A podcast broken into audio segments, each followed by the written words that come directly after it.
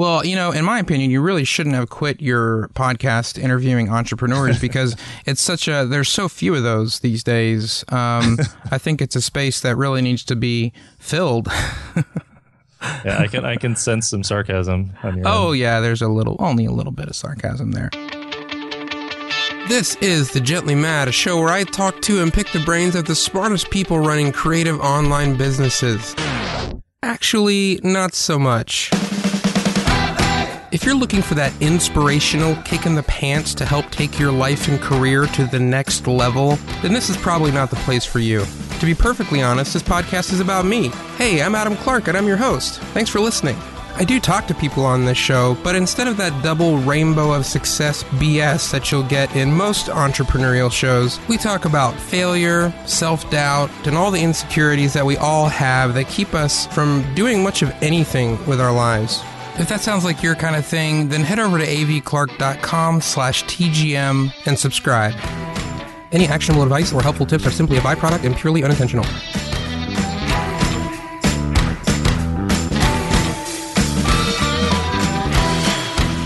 All right, how's it going, my friends? This is the Gently Mad. I'm Adam Clark. Thanks for listening. Happy 2015 to you. This is the first episode of 2000. Well, actually, I guess Friday's episode was officially the first episode of the new year. But this is the first. Uh, well, I don't want to call it a real episode. Like Friday's episodes aren't real, but you know what I mean. It's the, it's it's it feels like it's a new week. It's Monday. Feels like the kickoff. You know, last Friday still felt like part of 2014. This feels like 2015 to me. Out with the old, in with the new, as they say. So I hope your new year is going well so far. I'm guessing today is kind of the day everyone's getting back to work. Uh, at least this week is when I'm getting back to work. I didn't exactly stop working over the holidays, but I tried to stop as much as I could. Nevertheless, I, I, I launched a new podcast. I launched a podcasting course. I guess I really did kind of work through the holidays. Maybe this year will be different. It's my goal eventually to take off all of December. Because December is like my favorite time of year. My favorite time of year is actually just the, the beginning of winter, pretty much from Halloween through uh, the mid January is like my favorite time of year. And I love Halloween. I love Thanksgiving. I love Christmas. I love all of it. And one day, if I can get to the point where I can just take off all of December and not have any work to do and just spend it playing with my kids and doing fun stuff, that would be like a dream come true. So someday, someday I'll get there. I've been saying that for six years now. and every one of you who is self employed knows exactly what I'm talking about. But it is a new year. I hope it's going well for you so far. Uh, I want to say thank you to those of you who have been listening and downloading and reviewing and rating and all the new listeners. There's a lot of new listeners. Uh, th- this show has just gone beyond all my expectations in terms of. I really didn't think anyone would listen to this show. I've said it before, but I, when I rebooted the show, I uh, kind of. Uh, the whole reason I wanted to reboot it is I wanted to remove the constraints I had put on myself with the previous version of the show. And I wanted to just make the show I wanted to make, but I was too afraid to make, honestly, because I thought no one would listen if I made the show I really wanted to make and talked about the stuff I really wanted to talk about.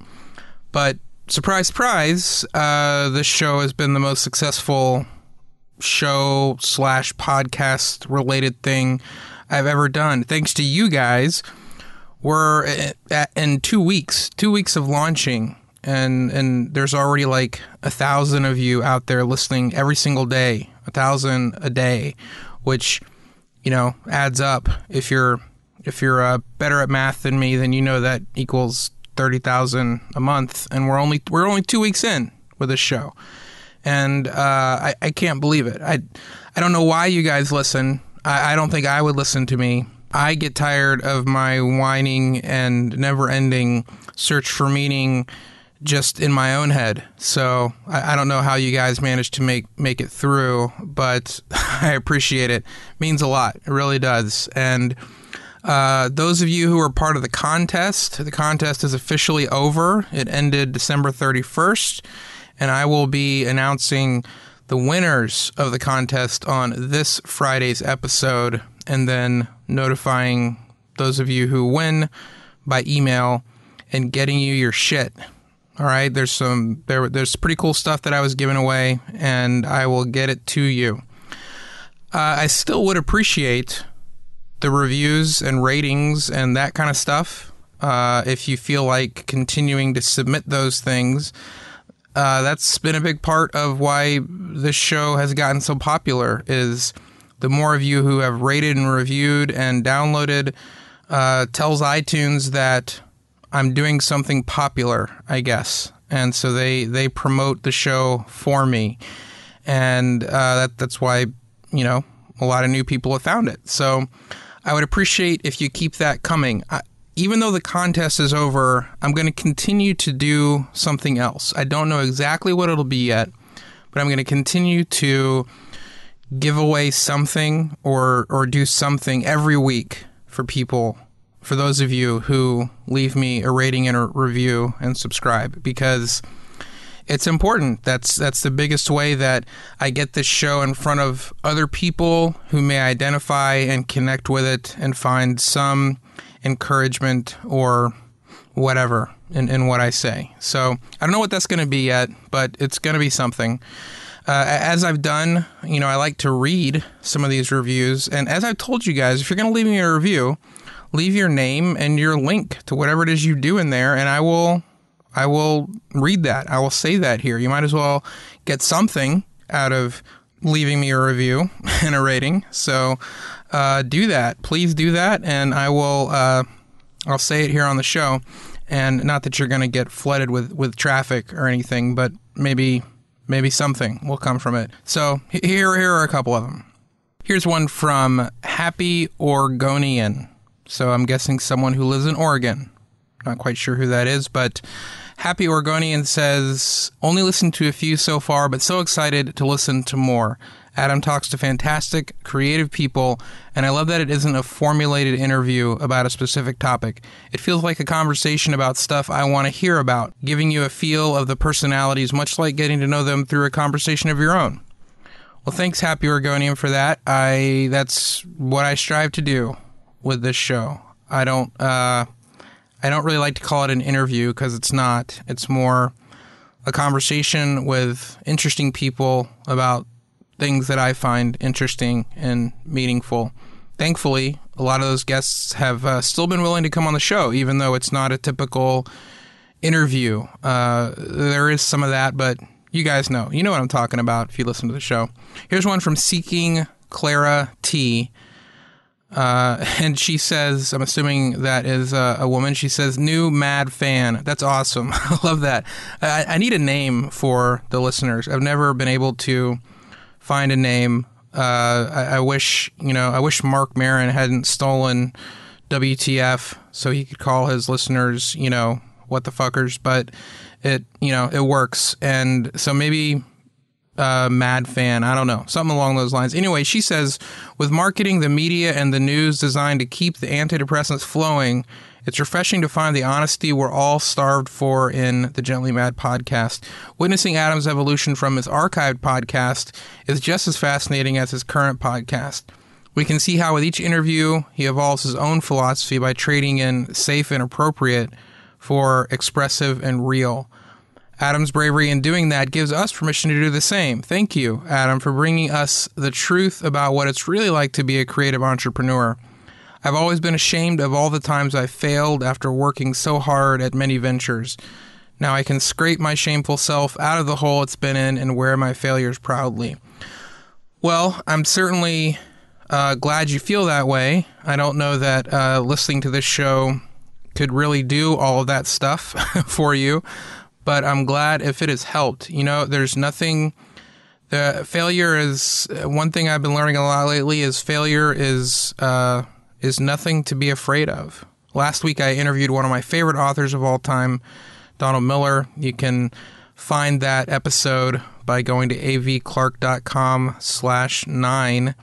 And he talked about in that episode how uh, fa- failure is the last thing to be afraid of because we learn from failure. You know, we learn.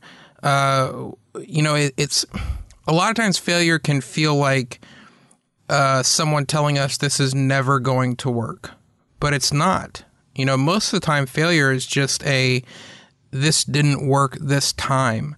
And there's a difference between those two things. It's easy to feel like stuff you're doing is just never going to work and you should just give up. When in reality, it just didn't work that time or that way. And you just need to figure out a different way or, or try, try it again uh, from a different angle. Um, I'm going to be having this is exciting. Some exciting news for you guys. I'm to be, uh, I'm to be interviewing or talking to anyway Seth Godin on the show this week. Uh, that episode won't come out this week, but I'm to be doing the the interview, the conversation this week. And one of his very popular stories is how, uh, with his first book, he got 900 rejection letters in a row in the space of about 10 months. But uh, he kept going at it anyway, and, and, look where he is now. So I, I can't imagine that. I can't imagine getting 900 rejection letters straight in the space of 10 months and and not not feeling like I just should give up and quit and do something else. So don't be afraid of failure. Just keep trying. That's my advice for you today. one last one before we move on is uh, from I can't even pronounce the username here. Um, but it's it, it's from it's it's the latest review. So if you go into iTunes, you can see it person says, uh, new to TGM. Just found this podcast on the new and noteworthy. Love your approach, Adam. I look forward to listening to your show ongoing. Seems to be all guys here, though. There's lots of women like me who have a no BS view on life and business as well. I know you're just starting this incarnation, but I bet I'm not alone in desiring to hear you interview some women. Well, I will let you know that there are plenty of women coming up on this show. I feel the same way. But here's the thing, honestly, uh, most of the women I've reached out to have actually uh, said no or didn't have the time right now to do it. Uh, there are a few that are booked, but I've asked quite a few. I don't I don't know what the difference is. Why uh, so far anyway, the the guys seem to be um, a little less hard to convince to come onto this show. So that's another thing. If there's people that you would love to hear interviewed and hear a conversation with on this show, email me and let me know. I'm always looking for interesting people. I, I didn't set out to just talk to famous people or, you know, people that are sort of celebrities in their industry. It's not about that at all. It's just I I choose the people I, I talk to on the show purely because I want to talk to them. Whether they're famous or not, or whatever, I find them interesting and I want to talk to them. And there are plenty of women on that list, and and some of them are already scheduled. And uh, so, if, if you know of people that you think would make a great fit for this show, email me. Email me at adam at avclark.com and send me your suggestions. I'd be happy to uh, take a look at that and, and reach out to some of those people. So thank you for those reviews. I really appreciate it. Uh, keep them coming, and I will let you know probably uh, either the next episode or on Friday when I announce the winners of the contest. What I'm going to be doing, uh, sort of in an ongoing way, uh, as a as a thank you, as a perk for subscribing and reviewing and rating the show. All right, so today, today uh, we're going to be talking to a good friend of mine, Caleb Wojcik. He is the man behind DIYVideoGuy.com. He teaches people how to make better videos. He also uh, was part of the trifecta, the trio behind Fizzle, which I talk about all the time on the show because I'm such a big fan of. And when we recorded this interview, this was actually the first interview I recorded for this new show. And at the time, it, I had a, a completely different uh, thing I was going to do with the show. But the inter- it was such a great conversation. I, I didn't want to waste it. I didn't want to redo it or, or, or, toss it. I wanted to go ahead and use it anyway, even though uh, it's a little different than some of the conversations that I've released so far on this show because when I recorded it, I, I was planning on doing something different with this podcast but it was still a great conversation. Caleb is a really interesting guy, and This one is kind of one of those ones just packed with uh, knowledge, just packed with with great inspiration. If you're either self-employed or you want to be, or you have a thing that you want to do or make, but you're not sure how to do it, not sure what steps to take or where to start or how to keep going when it gets really hard this this will be a great conversation for you. Uh, I, I recorded this conversation with Caleb just shortly after he left Fizzle to go out on his own and do his own thing.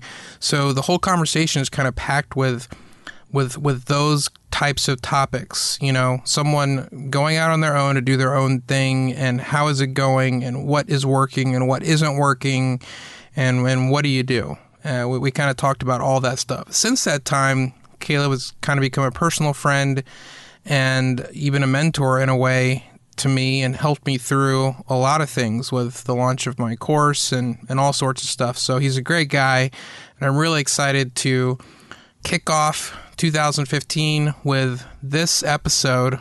I hope you enjoy it. Um, it's it's going to be a great week. Wednesday, I'm going to be talking to Nathan Barry about his stuff and, and how he's been just as phenomenally successful as he has. And, we get into a lot of other interesting topics too. So be sure and check back for that. All right. I don't have anything else for right now. Um, we'll be back with my conversation with Caleb right after this quick word from our sponsor.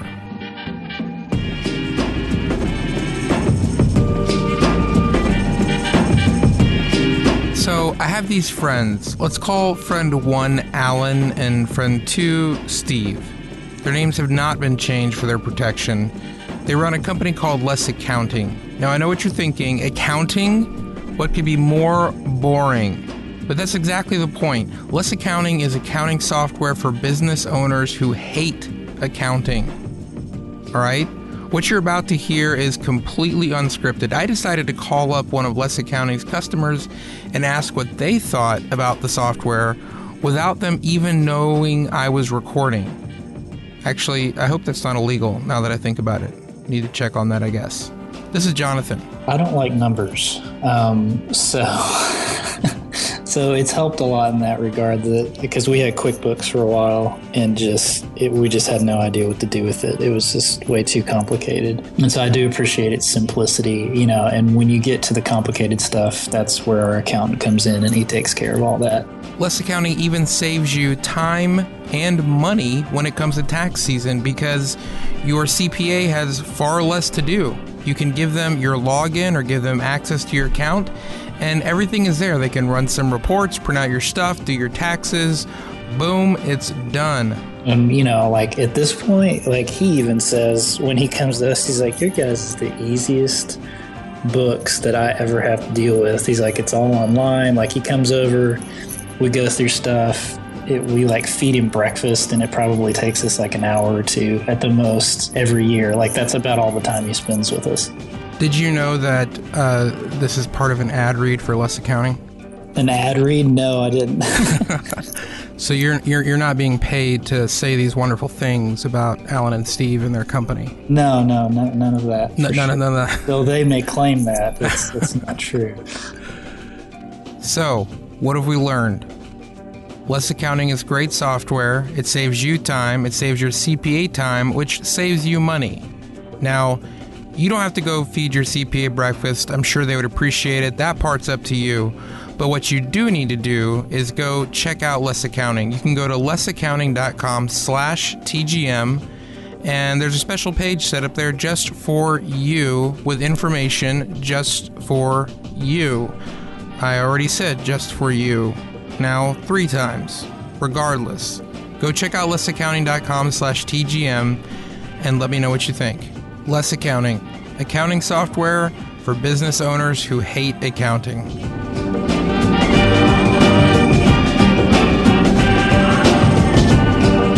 All right, well, this is it. This is the moment of truth. Hope you guys are ready to be inspired.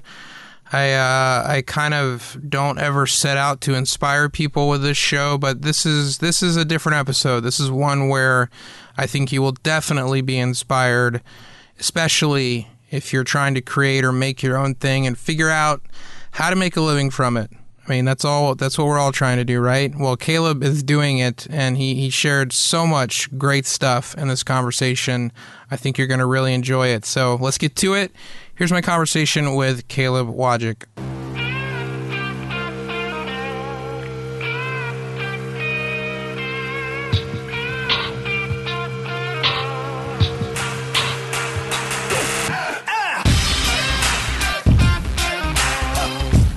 Video show coming out?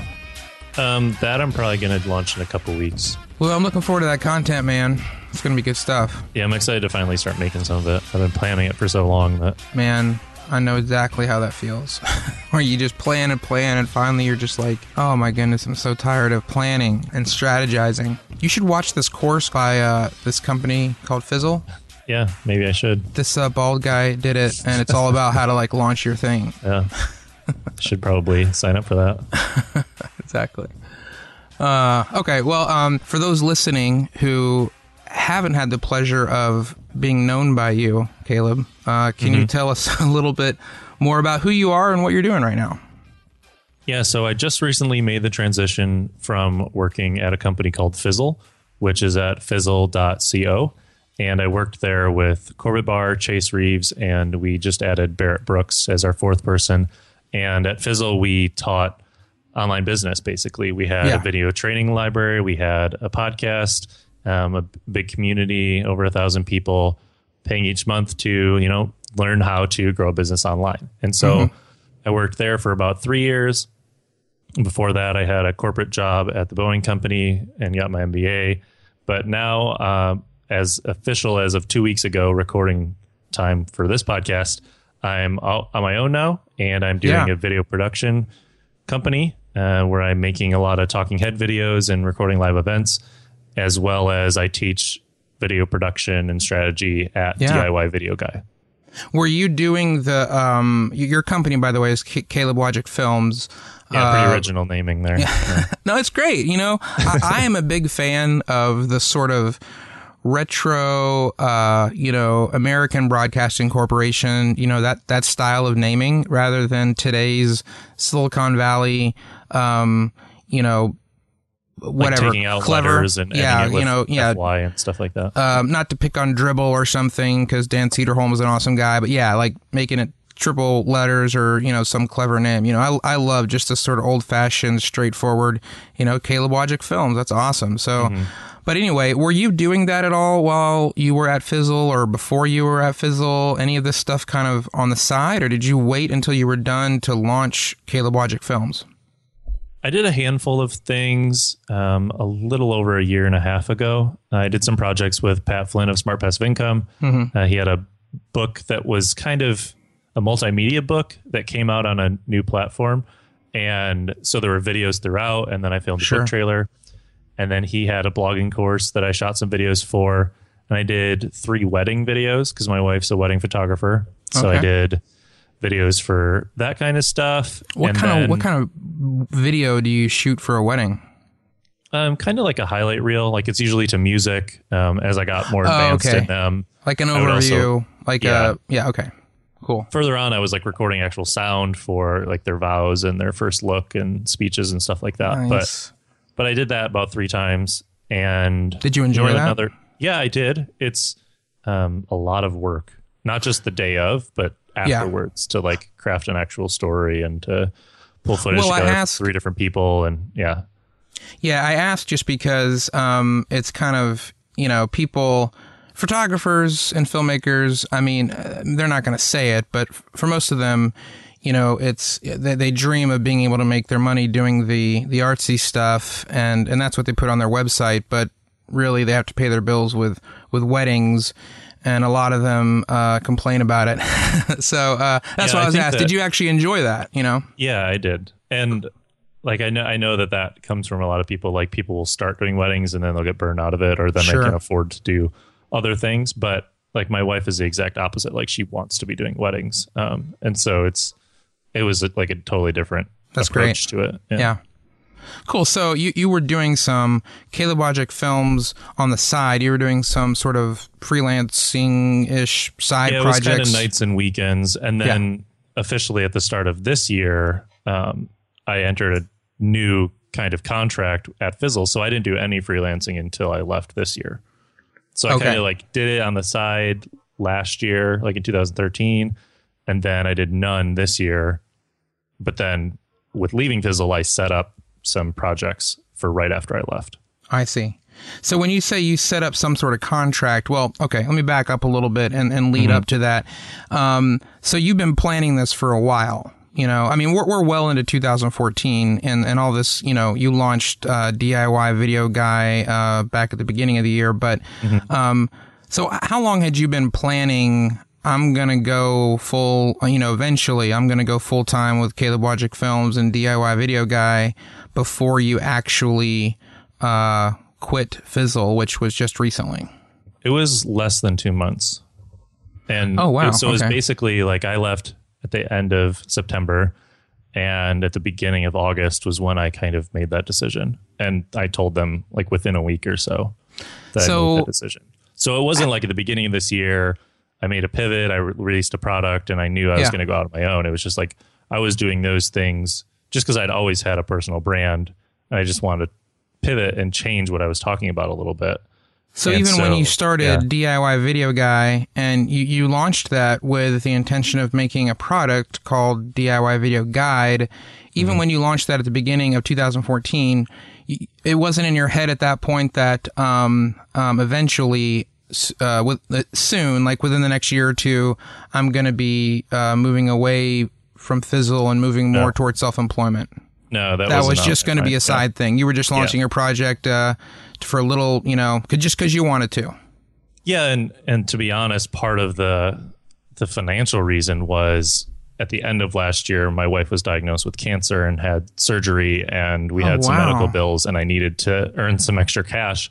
And the only flexible way that I could do so was to do that kind of thing. And so that was part of the driving force behind doing that guide and stuff like that. Is she okay now?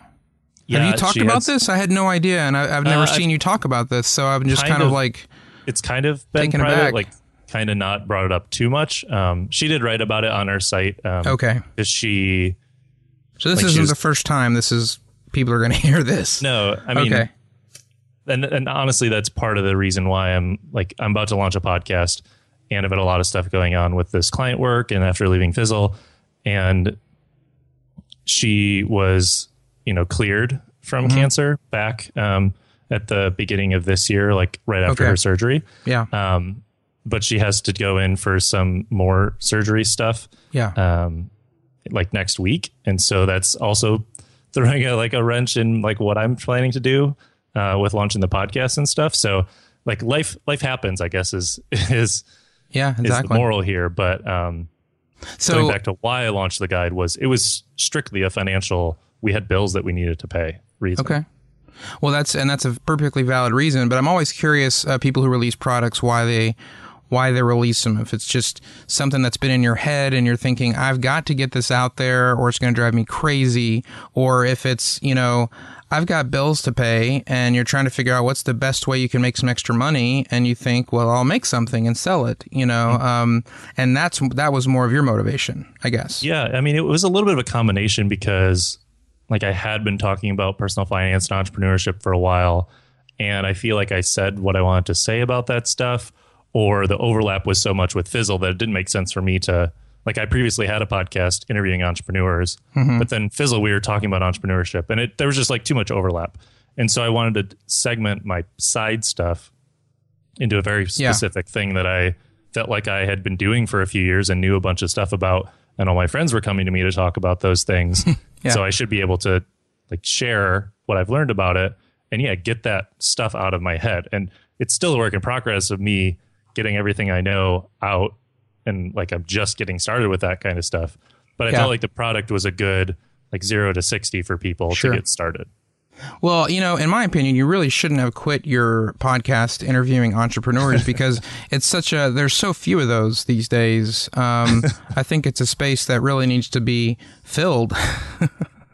Yeah, I can I can sense some sarcasm Oh end. yeah, there's a little, only a little bit of sarcasm there. No, I um, uh, yeah, w- w- with this show, I remember when I told friends that I was going to be uh, doing this new podcast, and um, one of them said to me, "So you will be doing four interview shows at this point?" And I was like, I was like, I guess I will. Yeah, you know, I love interview shows. I love listening to them, and I love making them. So you know what?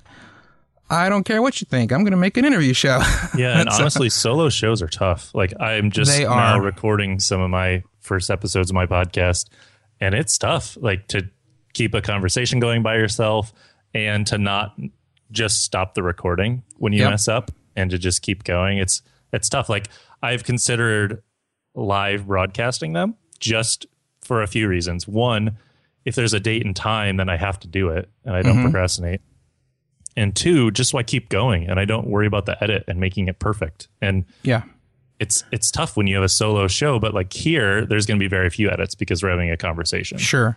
which Well, is it- more natural to listen to and stuff. You know, honestly, it took me months to like like months and months to get comfortable being by myself. When I started, I remember remember thinking, um, feeling like I must have been talking for at least 15 minutes and looking at the clock, and it had only been three minutes.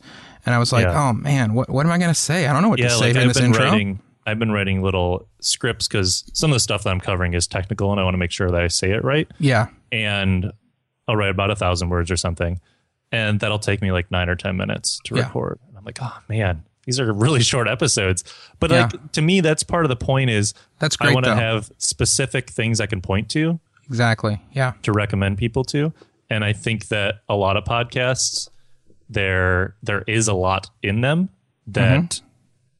it's really hard to just go find the things. Absolutely. So like once you get hundred episodes or whatever, you're like, oh, what episode was that in, and what minute Mm-hmm. marker, and all that stuff. Unless you take really extensive show notes, um, like someone like Sean McCabe does, Mm-hmm. like it's really hard to find what you, where you said something. And so Yeah. my goal with this podcast was, okay, let's be at least for these first chunk of episodes, let's be really specific about what's in the episode and like it's okay if it's a little bit more produced and scripted and stuff because the point of it is to get these people this information. Sure. And so that's well, why the I'm short episodes are, are okay good. with them yeah. being a little shorter. I think the short episodes are great, man. I mean, don't get me wrong. I love long form, long form interview, you know, long form podcast, long form writing.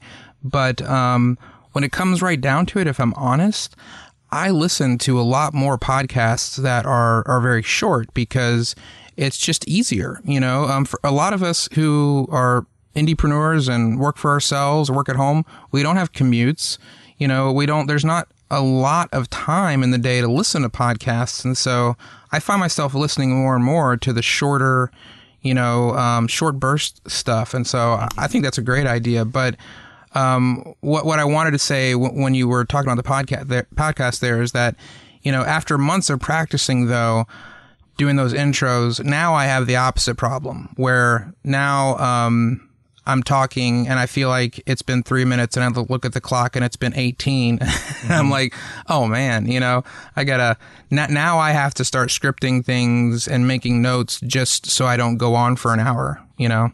And Yeah. uh, I imagine you'll probably have that at some point too. Yeah, but- now I'm hoping to have that problem. exactly. I know. Well, so you know, you've done something that a lot of people dream of doing. Uh, finding uh, some work that they love and quitting their job and doing it and making a living from it.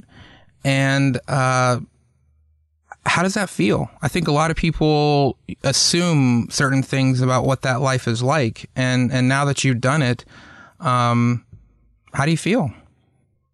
Well, I feel like I've kind of done it in two steps because I left a corporate job that I didn't really care for, that I dreaded going to, to I basically got another job. I took a step down from, you know, pay and benefits and stuff to work with Corbett at what was then called Think Traffic Yeah. and then became Fizzle.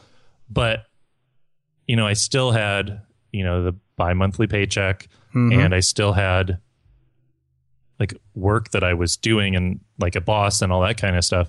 But then this time, like it's all on me. And Yep. so right now, a decent amount of my income is coming from client work. And so I have to project for uh, what the upcoming months are going to look like cash flow wise, which luckily I have like a business background. But like I think a lot of people would take a leap not knowing like what that life is kind of like, what working for yourself is like, what working from home and having to put in boundaries and rules and um, like a framework around work when you're working from home. I think that that Yeah. was probably the biggest thing that I've learned about myself over the past three years of, you know, being a basically a remote worker for a, a startup. And so if I didn't like if I just went from Boeing to working for myself, the two things that would scare me the most would be number one, I wouldn't know how to work like on my own, like self motivated. Um, even though in college, that's all kind of self motivation and stuff, and you have to get your Sure. grades. That's pretty much all on you.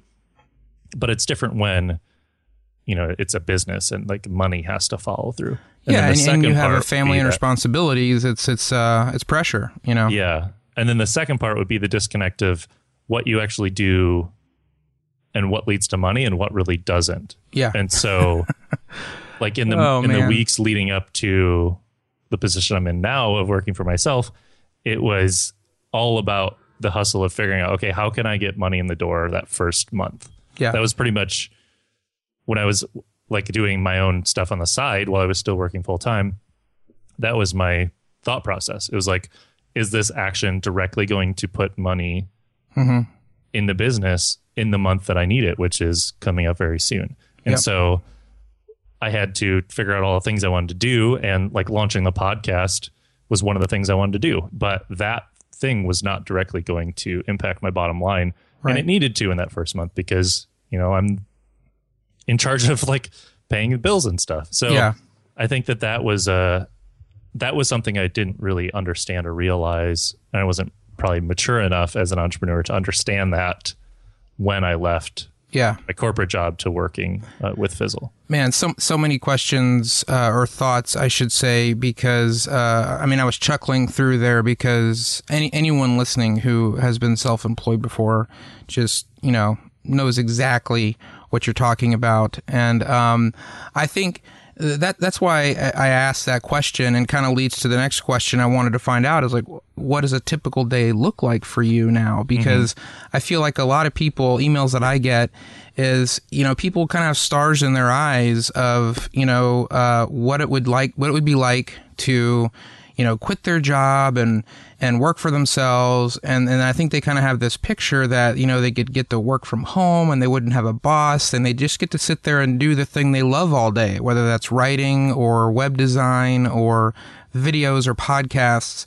And then you do it and you realize actually uh, uh, only a small percentage of your time ends up being spent doing that thing that you you quit your job to do. So, what does a what does a typical day look like for you now that you are uh, working for yourself and and um, you know being self employed?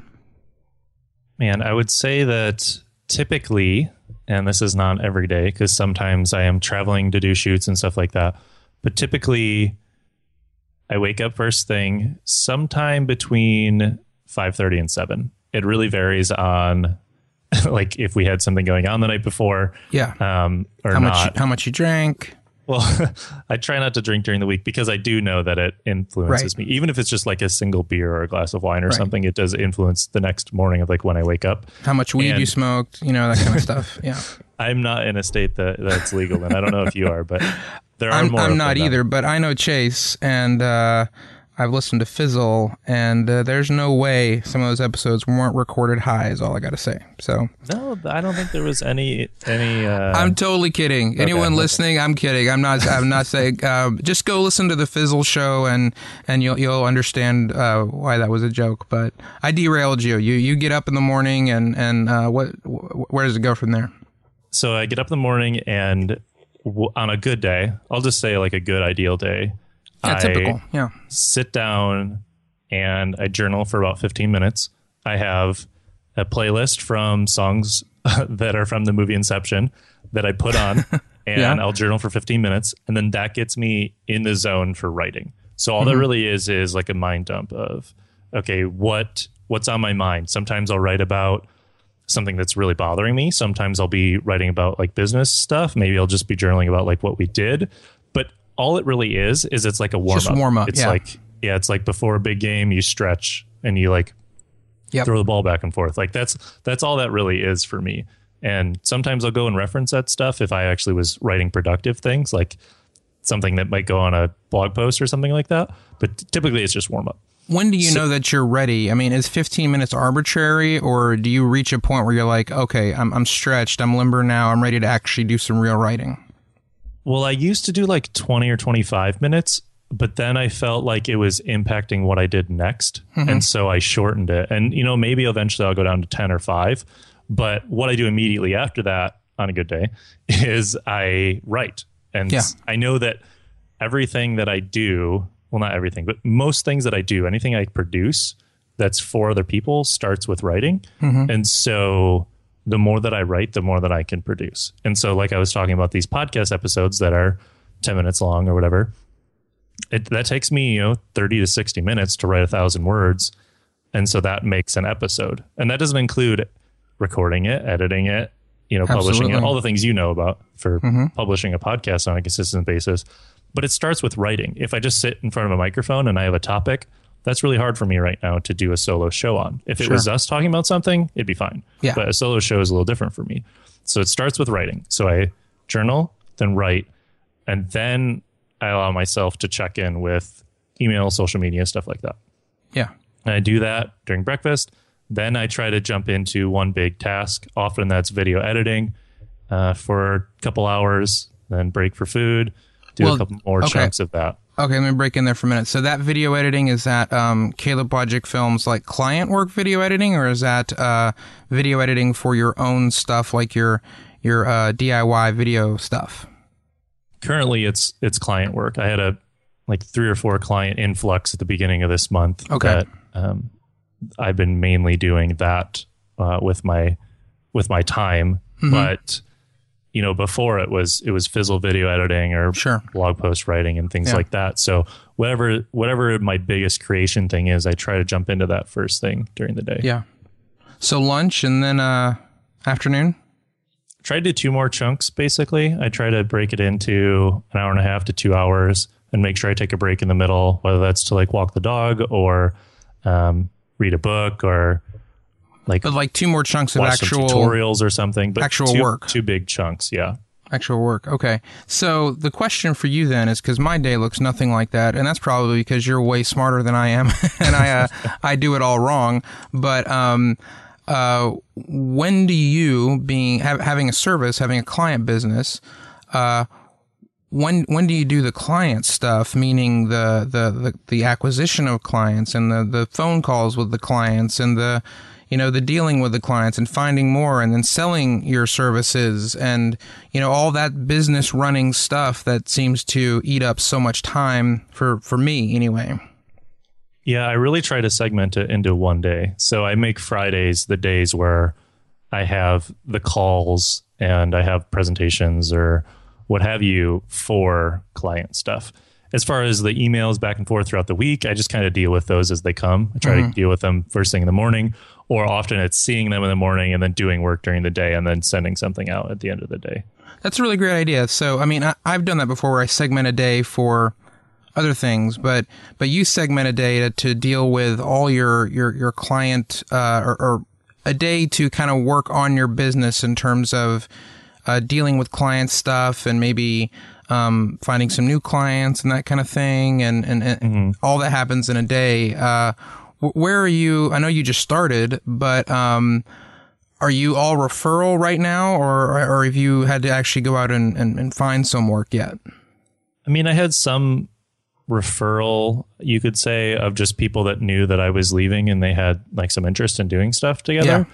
But most of it's been direct outreach. I had a short list of 10 people I wanted to work with, and I contacted all of them, and I'm still working through talking with some of those people uh, to do work together. But some of them I've already done some stuff with. So I was very targeted about who I wanted to work with, and I reached out to them. So these are And people then- that you yeah. wanted to make videos for, not friends that you were letting know, "Hey, I'm available. Do you know anyone?" kind of thing. Right. It was You like, were targeting- hey, you were- I'm available and I want to work with you. Yeah, you were reaching out to the specific client. Okay, um, cool. Yeah, that's a that's a great idea. Yeah. So so that's you know that that's kind of your day. Um, you know, what is the, I mean, what's the whole, you've got the, the, the guide and the DIY video guy website and the Caleb Wojcik films. Like, mm-hmm. uh, what do you, what's the future of these two things? I mean, are you focusing on one over the other or, you know, what, what is kind of your goal with the DIY video guy and the guide that you launched earlier this year and, um, the podcast and all the stuff you're going to do that's more teaching and product related mm-hmm. versus your business, which is more service related? Well, for me, the long term goal is to have both of them. I want to be able to produce better videos for more clients and scale it as I can. I don't want to have a huge studio, mm-hmm. but right now I do have someone that's doing video editing work for me and training them up to continue to make better videos with me as well. And they're also helping me with like the website and the podcast and stuff like that as well.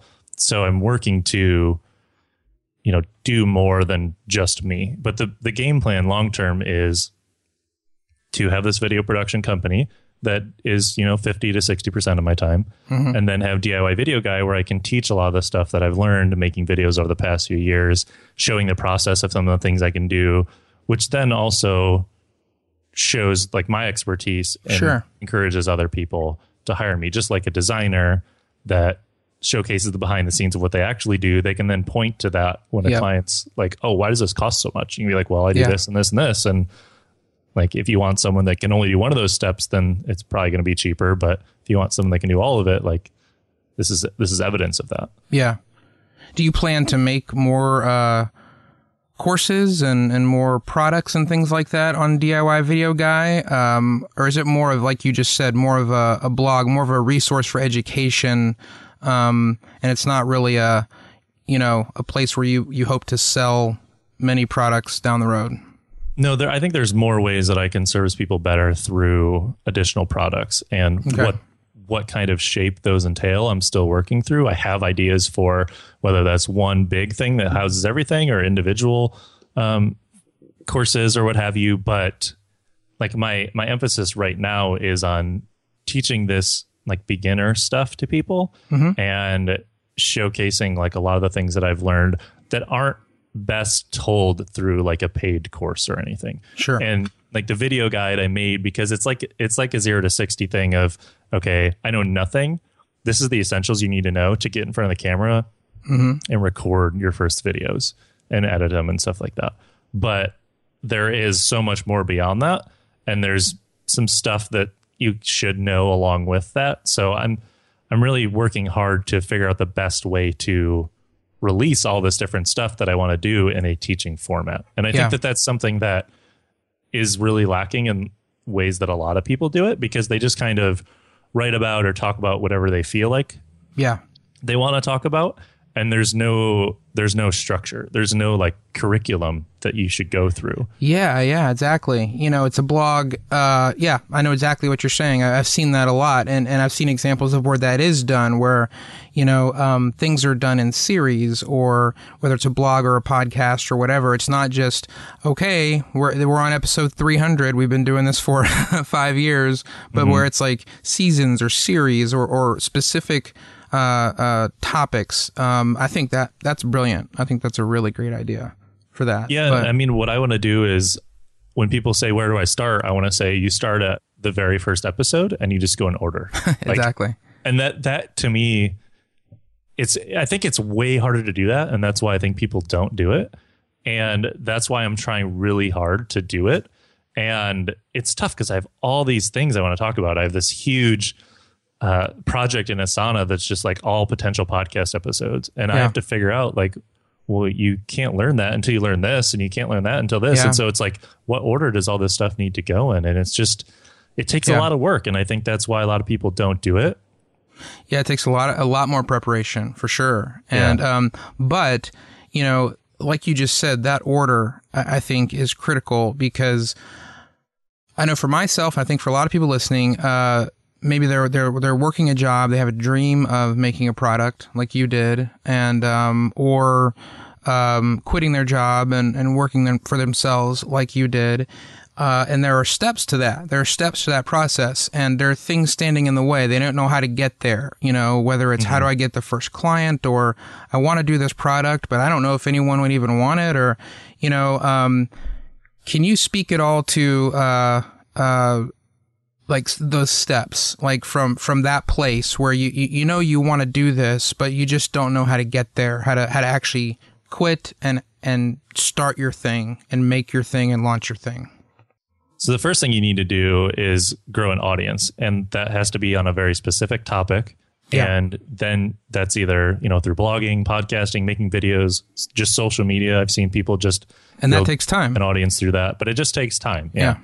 yeah. And you want to be very specific about the things you're sharing, about the things you're telling people about, and until you have an audience of people that care about what you're saying, it's going to be hard to earn money through teaching, through products, through stuff mm-hmm. like that. Um, consulting, on the other hand, is more okay. You have a skill and you're able to market it, and you know the people that will pay you for it. That's mm-hmm. a little mm-hmm. bit different than having like an audience that you're trying to get. Like, that you're trying to, teach, yeah, mm-hmm. and they're trying to learn from you and stuff. So you have to understand those types of things before you can just go off and quit. Yeah, or you or you um or you don't and you do that and um, and then you realize uh, uh, uh, everything starts to fall apart or or you have a wild success so uh, sometimes that happens but um, but yeah so definitely you know start making a plan before before you quit your job and mm-hmm. um, i mean focusing in on the product for you let, us focus on the product instead mm-hmm. of like the service side of it um, you know you said start growing an audience and and then um, at, you know, let's say you start building that audience, uh, and it's around a topic you're interested in or whatever. Um, uh, at what point do you say you quit? Do you wait till you, you know, uh, have income coming in, or you, or you're, or you're pretty sure you're going to be able to sell this thing, or, or what? Uh, that's that's a tough question. I think that I would launch before I quit. Honestly, yeah, because you you have no idea you have no idea how well it's going to do. You have no yep. idea if anyone's going to buy it until you actually have a buy button there for people. Well, the thing and is so that all the advice. To, yeah, go ahead. I'm sorry. Um, all the advice you get is validate, validate, validate. You know, make sure that, you know, um, don't just, you know, Kevin Costner it and launch and, and see what happens. You know, um, validate your idea and know what's going to happen when you launch. But you're saying that even with all the validation you do, you still don't know what's going to happen until right. people can click a button and give you money.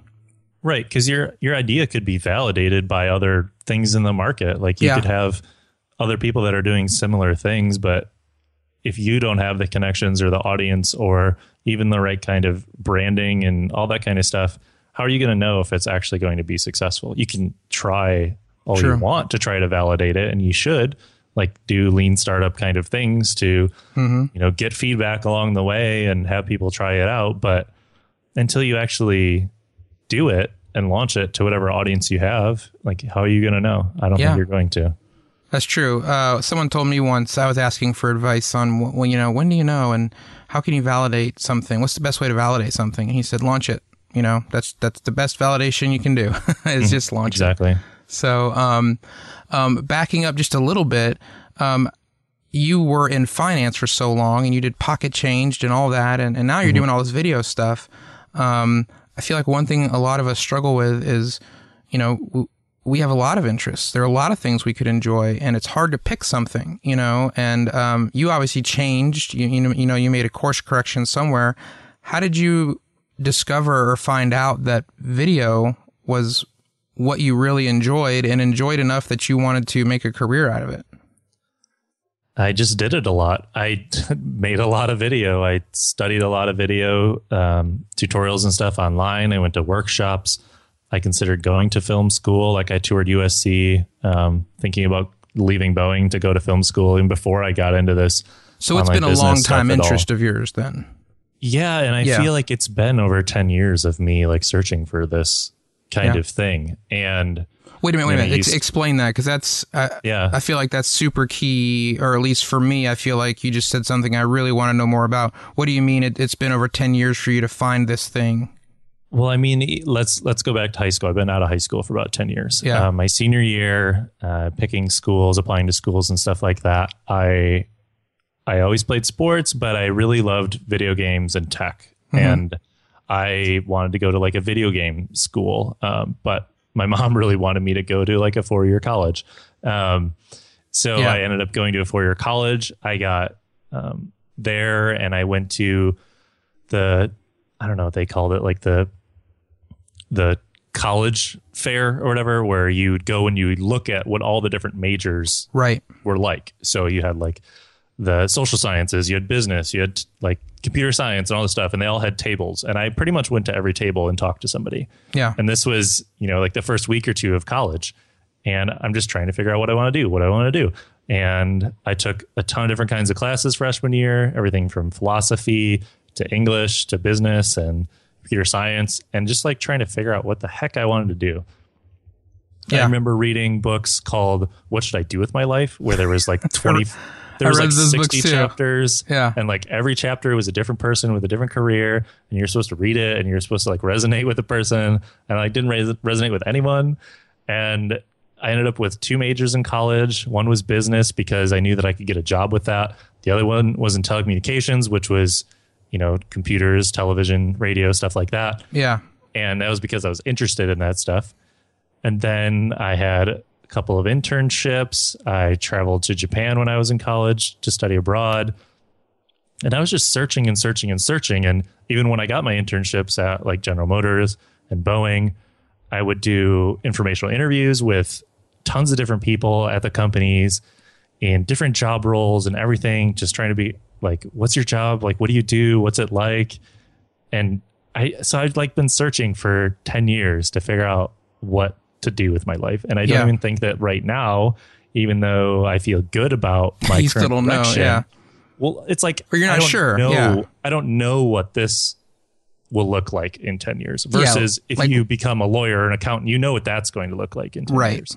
And so Because technology could change, you know. Right. Technology can change. There's like it's just a faster developing area than something like accounting or law or, or being a doctor or something like that. Once you put in all that effort Yeah. into all that schooling and building your way up, like you don't have much mobility at all. Yeah. And so now that I have this mobility, like I don't know exactly what it's going to look like. But I I mean I've been doing this search for like 10 years and I bet in 10 more years I'll be like I've been searching for 20 years. You know, so I think that you eventually learn that you have to fall in love with the comfort of not knowing what's going to happen Yeah. and you have to eventually realize that you don't have to decide your entire life today. Yeah. But what you can decide is what you're going to do with your life right now.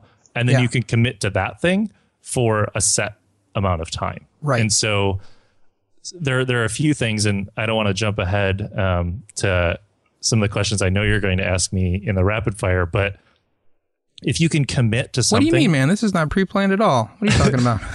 but if you commit to something for a long enough time frame, like you're Yeah. gonna get good at it. And I think that it's taken me a long time to realize that, even though I read Outliers by Malcolm Gladwell probably like nine years ago. Like Yeah. it's taken me all nine years to realize like once you find something, if you can commit yourself to it and y- you can get better than everyone else fairly quickly.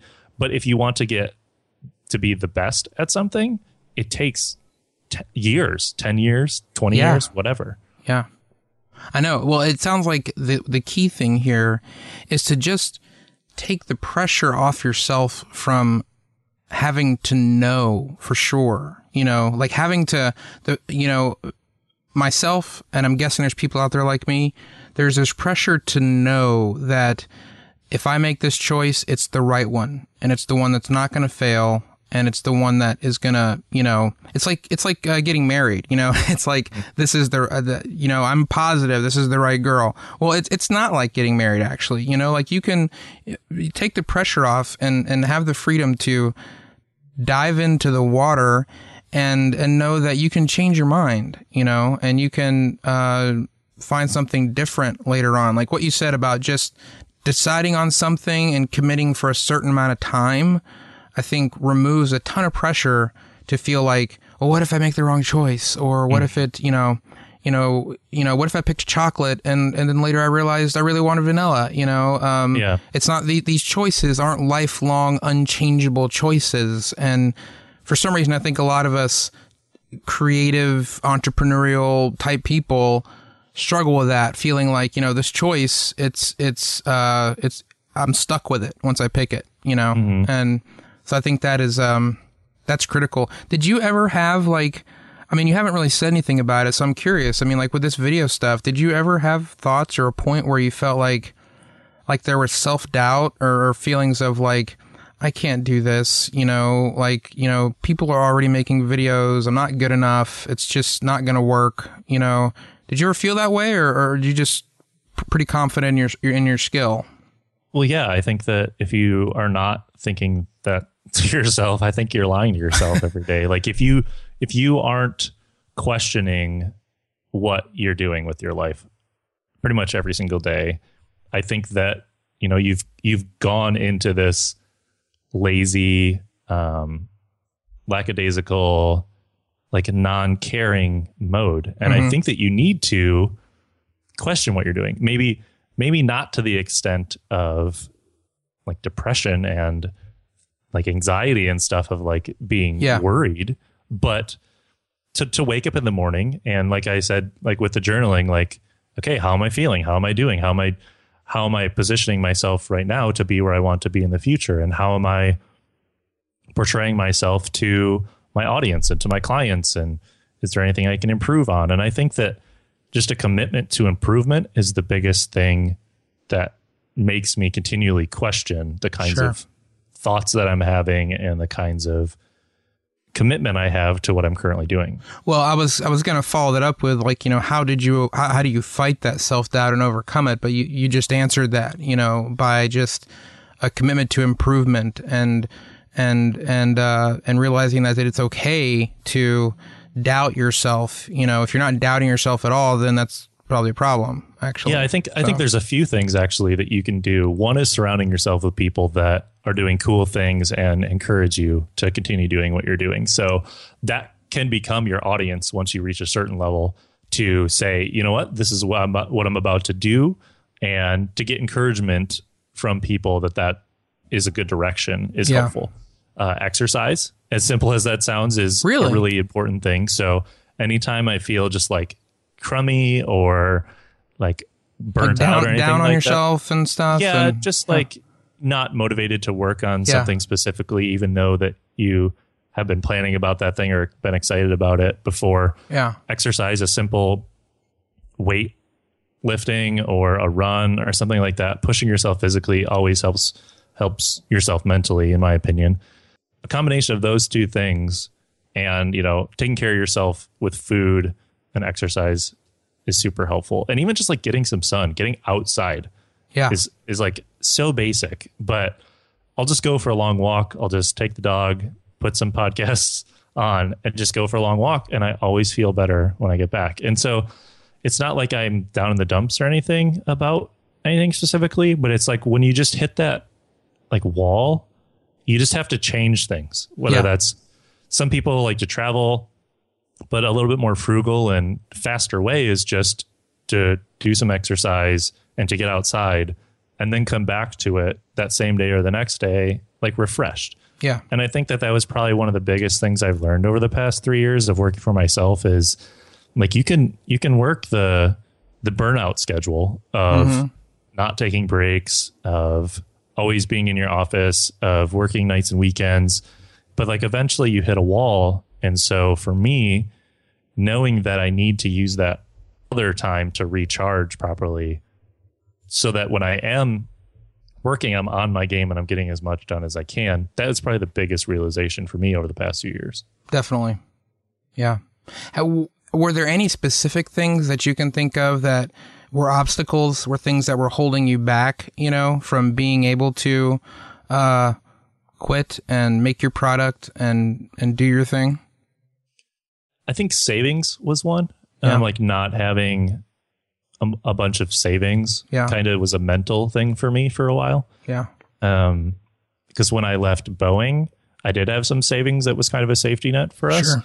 And we eventually used all of it either just for living expenses or for reinvesting into the business with like camera equipment and stuff right. like that. but yeah, not having that savings was something that kind of held me back from. So did you uh, did you save up the savings, or did you just mentally overcome it and do it anyway? Basically, just mentally overcame it. And you did it anyway, and you're okay. You're alive. Look, you didn't die. the world didn't end.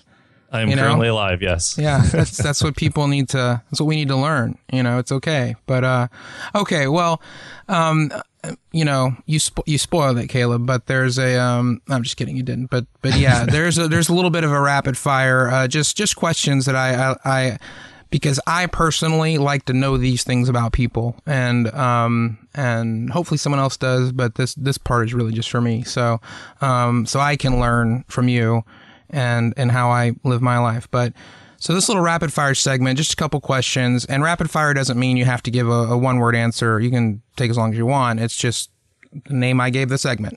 so okay, cool. Uh, the first one is: What is the best piece of advice you've ever received?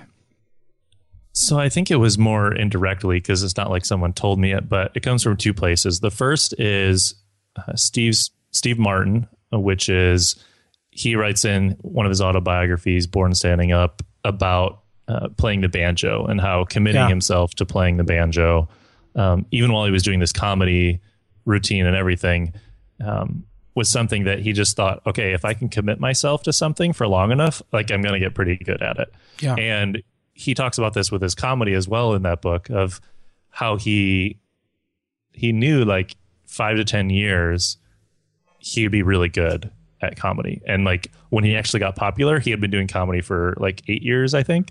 And so I think that with our society of being like so quick to get yeah. really good at something and all these people that become 21 days to whatever. Or, yeah. yeah. You become really famous at a young age because you're really good at something. Or there's, yeah, like 30 day ab programs and stuff like that. Like people are just too much in a rush. Yeah. And then the other place that I heard this kind of advice from was uh, just last week, I watched the documentary Jiro Dreams of Sushi. Oh, yeah, yeah. Which is about this guy who, when he was nine years old, he had to leave home uh, in Japan and like basically like take care of himself. And he started making sushi and now he's 85. And so he's been making sushi for 76 years and he charges like $300 a plate. and he just, every yeah. single day, have you seen this? Uh, I haven't, but okay. I am pretty much uh, um, everyone I know has seen it and talked about it. So yeah, I, am familiar with what you're saying. Yeah, mm-hmm. it's just like this dedication to doing one thing and doing it really well. And like he, the only days he takes off are holidays. He has the same schedule every single day, and he like tastes the fish every single day. And he like went to the fish market until he had like a heart attack when he was in his late 70s, and now he doesn't go and like actually like pick up the fish that he then serves. It's crazy, like the amount of dedication to sushi that this guy has. Yeah. And so between that and the Steve Martin uh, story, the whole commit yourself to something for a long time has greatly influenced my current path of just getting better at video stuff. Yeah. Yeah. So when you like like you said, when you when you do pick something, you know, uh, don't just let your attention. This is what I do all the time. I pick something and I go at it until uh, you know the some new shiny idea. It's like a little candy wrapper out in the yard or whatever. Just it twinkles and grabs my eye, and I'm like, mm-hmm. "Ooh, I've got to do that right now," you know, and resisting that and just sticking with it because eventually you will go through the difficulties and you'll you'll get on the other side of that and and actually be good at it. And then you won't have as much self doubt and fear and mm-hmm. struggle because you'll actually be producing stuff that you're proud of, you know, because you actually have learned how to do it. So, yeah, exactly. Yeah. So that was great. Okay. Qu- second question was uh, Do you have, are there any favorite resources or applications? I mean, we're all web people here for the most part. Um, that have benefited you, you know, um, maybe like a favorite, like the the number one thing that has kind of helped you as a self self employed indiepreneur, you know, product maker, etc. Oh man, it'd be so hard to pick just one. Um, well, I think that you can I'll, say I'll several with, if you want. I'll just go with one uh, specific one for learning. Uh, like a lot of the stuff that I do is in software, so it's Yeah.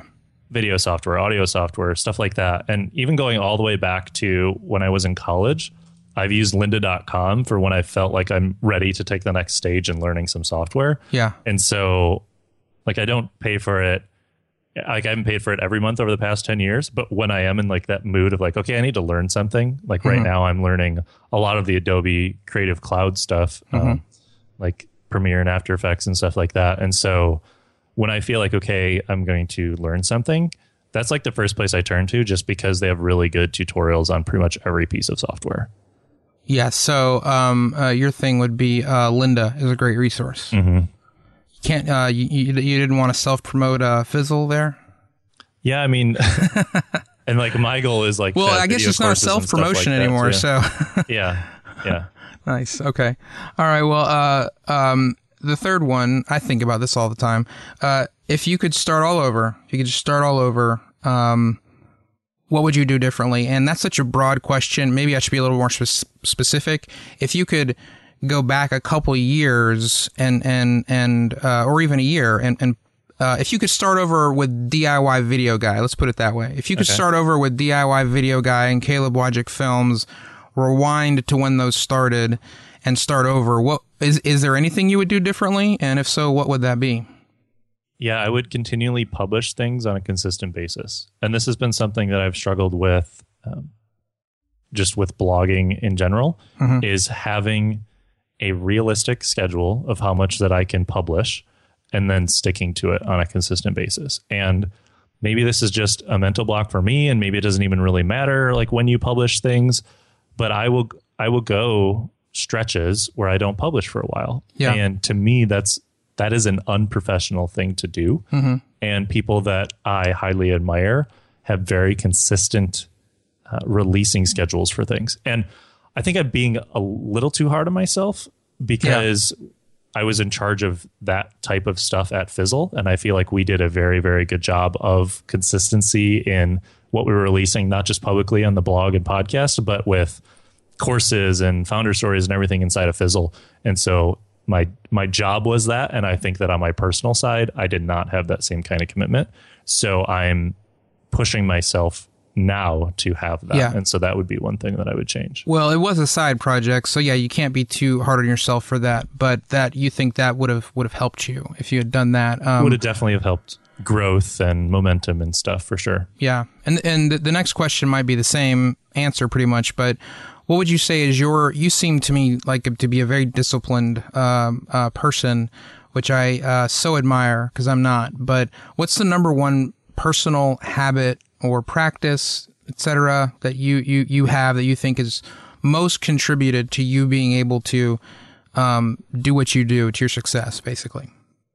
I would think it would be uh, kind of a, I would say, a long distance relationship with productivity. like I, uh, I will like go visit on weekends with productivity, and we'll get a lot of like stuff organized, and then I'll like not talk to them for a while. Right. But I think that just having a good productivity system of okay, here's everything that could possibly be done, and then this is what's most important and needs to be done right now. Like Yeah. that ha- alone, I think is Yeah, don't just me to continually ship stuff. yeah, don't just wing it. You know, just like have a plan is what you're saying. Right, exactly. Cool. Okay. And then the last question is, as I said, there's a lot of people who would love to do what you've done. They, they have a product or an idea or something they want to make and they would love to be able to make a living doing work that they love. Um, uh, if, what's the one piece of advice, you know, that you could give to someone who is in that position, who's just starting out and, and dreams of doing that, um, but is struggling to take the next step or just not sure how to how to make it a reality. I would say that as much as I love planning, I would say that you should spend less time planning and more time doing and making stuff. And in that section of making and doing stuff, making and doing stuff that other people can see. So doing stuff publicly, whether that's, you know, blogging or podcasting or video or whatever, you know, share the kinds of things you're making. So instead of like game planning how you're going to quit your job or how Yeah. your business is going to look, like that stuff's important. It's it's important to plan stuff out, but until just you start actually doing it. make stuff, and do stuff, yeah, you're not going to get better really. I mean, like Oh. You and I went back and forth a little bit about what kind of camera you should get and stuff like that. And now Yeah. now that you have a camera and you're doing you're setting up the camera and you're like figuring out the best ways to to do it, like that's really what matters. Yeah. No matter what camera you would have ended up going with, it's like the, the fact that you're setting it up and you're like playing with the settings and you're you're going to start recording stuff soon. Like the doing is more important. Like all that Yeah. research of you trying to figure out what camera to get, like none of your audience is ever going to see that or or care. They're going to care that you made a video and that it looked good. So that's kind of the balance you have to you have to deal with.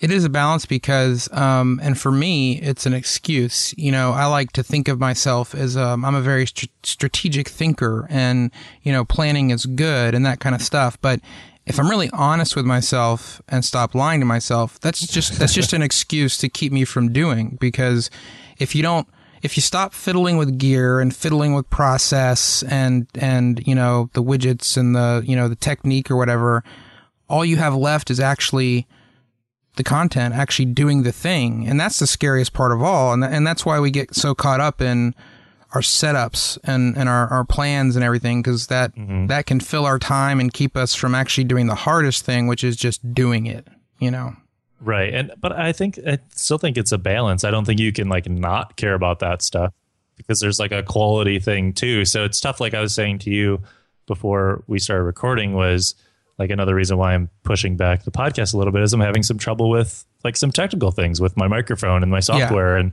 and like a hiss sound and like I recorded the episode and it's fine.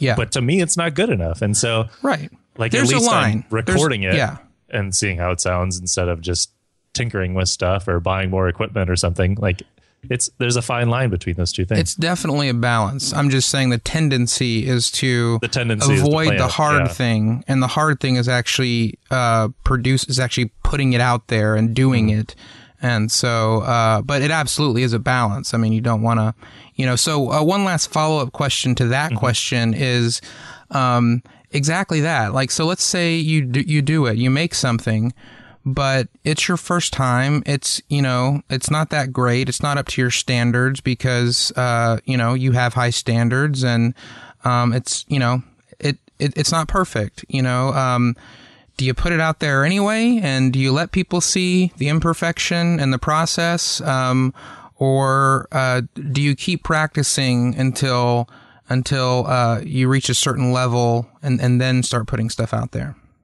no i say you definitely put it out there unless it's horrible and like you're going to be embarrassed by it to like the nth degree like i think you need to put it out there and the problem with doing anything creative that's whether that's visual or audio or whatever is you know what is good a lot of the time Yeah. and you know what it could be because maybe you see other people doing it mm-hmm. or you have it in your mind of what it could be but you just can't do that yet. And that's one of the hardest parts about being in like the creative class is knowing that what you're doing now isn't as good as it could be.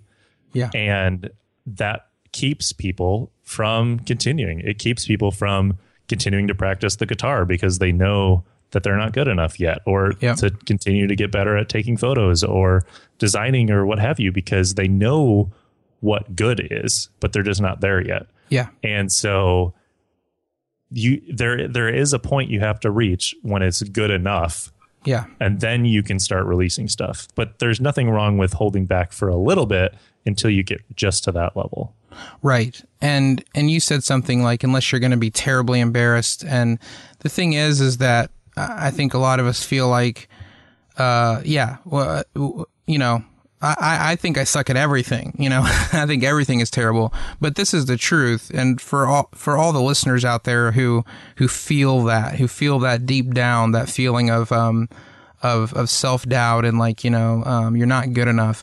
Uh, even though you feel that, it's you're not as horrible as you think you are. You know, um, and that's why I think Caleb, your advice is, is good. Is that you know just just put it out there you know um, there is there is a line but still just just get it get it rolling. And and I've often found that things that I released that I I was sweating so sweat, sweating to hit the publish button because I thought oh this is so bad. I would get so many emails saying um, man that encouraged me so much you know? And so it's worth it. It's worth it to just put it out there yeah, exactly. I completely agree that like sometimes you just have to put stuff out there and move on to the next thing. And like I was always the kind of person in school that I put in enough work to get an A, but just not any more than that. Yeah. And like I think there's something to be said about being 100% on something, but there's also something to be said about getting to 90% and shipping. So yeah. you just kind of have to decide how much you want to ship and how perfect things are going to be is going to influence that. Yeah. Well, Caleb, thanks so much for talking to me, man. What's what's next for you? What's next for DIY Video Guy and Caleb Wojcik Films? Do you have any big plans, you know, um, in the next few months that people can be looking out for? Um, stuff that you're, you know, excited about right now? I mean, right now I'm finishing up some client work, um, but for DIY Video Guy, the biggest thing is the podcast that's launching very soon.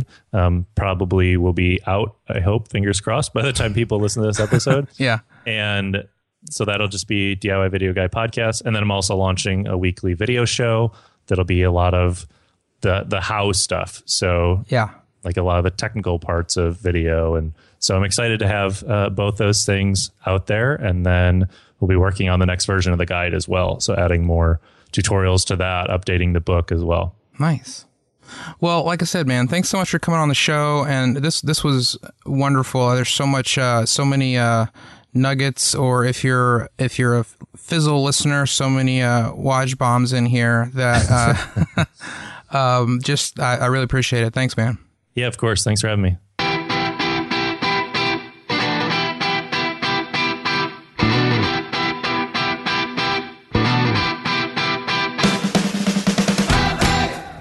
Well, that's it. That's the show. Thanks for listening. Thanks, Caleb, for coming on the show and dropping all the Waj bombs. It's episode full of Waj bombs for you guys. So thanks, Caleb.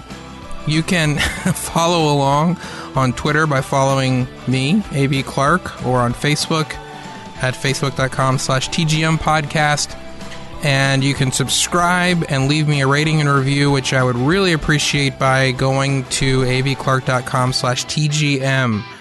I got a little guide there on how to do it, step by step.